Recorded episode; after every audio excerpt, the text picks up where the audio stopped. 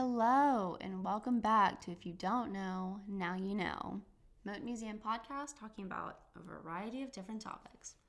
The last episode was on slavery, the Emancipation Proclamation, and uh, the 13th Amendment, and you can find that if you scroll down in the feed. My name's Irene, and today we're going to be talking about a topic that I briefly touched on in the last episode, and that is Jim Crow. So, to get started, where did this name come from? And what exactly does this mean? So, in the early 1830s, a minstrel performer by the name of Thomas Dartmouth Rice, also known as Thomas Daddy Rice, wrote and performed the song and dance Jump Jim Crow as a racist imitation of black people. Now, minstrel shows, uh, which were performed by uh, white dancers in blackface were incredibly popular. And so this Jump Jim Crow performance flowed easily into the pop culture of the time and eventually became synonymous with the term black codes, which were laws passed to uphold white supremacy.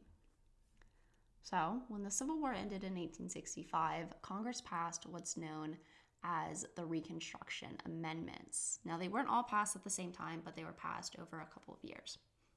So, the 13th Amendment ended slavery, except as a punishment for crime.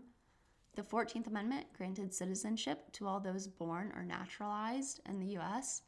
It granted due process of the law and ensured equal protection under the law for all citizens. And the 15th Amendment gave all men the right to vote. Now, while these were initially meant to protect Black Americans, they were not truly upheld in the court system. As the North began to pull troops out of the South, uh, Southern white Democrats started regaining power and using the newly founded KKK to intimidate blacks from pursuing elected office and their new right to vote. By the time the 15th Amendment was ratified in 1870, Reconstruction efforts had already started to wind down to their eventual end in 1877. By this point, all the formerly Confederate states were now admitted back into the Union, and the white Democrats had really started to claim control in the state legislatures, enabling them to pass the Black Codes. So these Black Codes touched on a number of areas, all of which were thoughtfully legislated. Nearly all public places were segregated, despite the Civil Rights Act of 1875, which prohibited racial discrimination in public places. And social etiquettes were formed from these laws as blacks knew that small infractions or behaviors could and would lead to allegations that landed them in jail.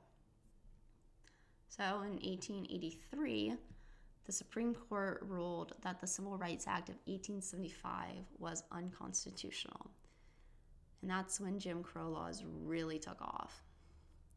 Just a few years later, the case of Plessy v. Ferguson came before the Supreme Court. Homer Plessy, a man from Louisiana who, although he presented as white, he was still one eighth black. When Plessy purchased a ticket for and took a seat in the car for white passengers, the conductor required that he move to the car for non whites or he would face being kicked off the train and taken to jail. Plessy refused to move, so he was taken away. Per the, the Louisiana Separate Car Act, which was passed in 1890 and stated, quote, all railway companies carrying passengers in their coaches in this state shall provide equal but separate accommodations for the white and colored races, end quote. Plessy took this case to court believing that it was in violation of the 14th Amendment Equal Protection Clause. After the case worked its way through the Louisiana court system, in 1896, the Supreme Court of the United States ruled in a decision 7 to 1 that the Separate Car Act in Louisiana did not violate uh, the Constitution, and it set the precedent that separate but equal is equal. Moving forward, states now had a legitimate and legal justification to segregate and continue pursuing Jim Crow legislation. Poll taxes and literacy tests were used to stop blacks from voting. And, you know, if you remember, Uh, the 15th Amendment uh, granted the right to vote for uh, all, all men, but there was a little side note to that. Uh, some states had a grandfather clause that said if you were not allowed to vote before the Civil War, you were still not allowed to vote. Additionally, uh, other Jim Crow laws included white female nurses were not permitted to tend to black male patients, black male barbers were not permitted to tend to white female clients, K 12 schools were required to have separate state, or excuse me, separate facilities for teaching black and white students, and higher education could deny admission based on race. Now, just, you know, a little side note again. um, these were state legislative uh, pieces. Each state had different rules and regulations regarding segregation.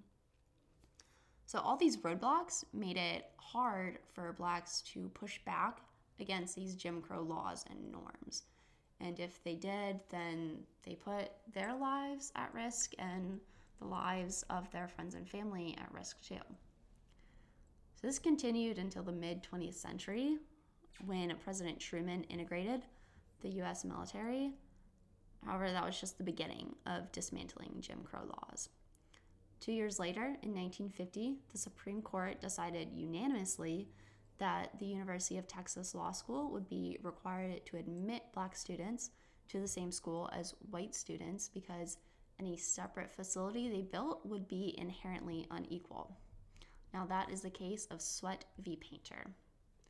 So, this helped to pave the way for the 1954 Brown decision, which included the case of Davis v. Prince Edward County regarding the Moton School, uh, where Chief Justice Warren ruled, quote, the doctrine of separate but equal has no place in the field of education, end quote. Yet, it still took years before schools were opened on an integrated basis. And even then, it wasn't until the case of Loving v. Virginia that interracial marriage was legalized in 1967. While the Supreme Court striking down old precedent, Congress was working on legislation including the Civil Rights Act of 1964 and the Voting Rights Act of 1965.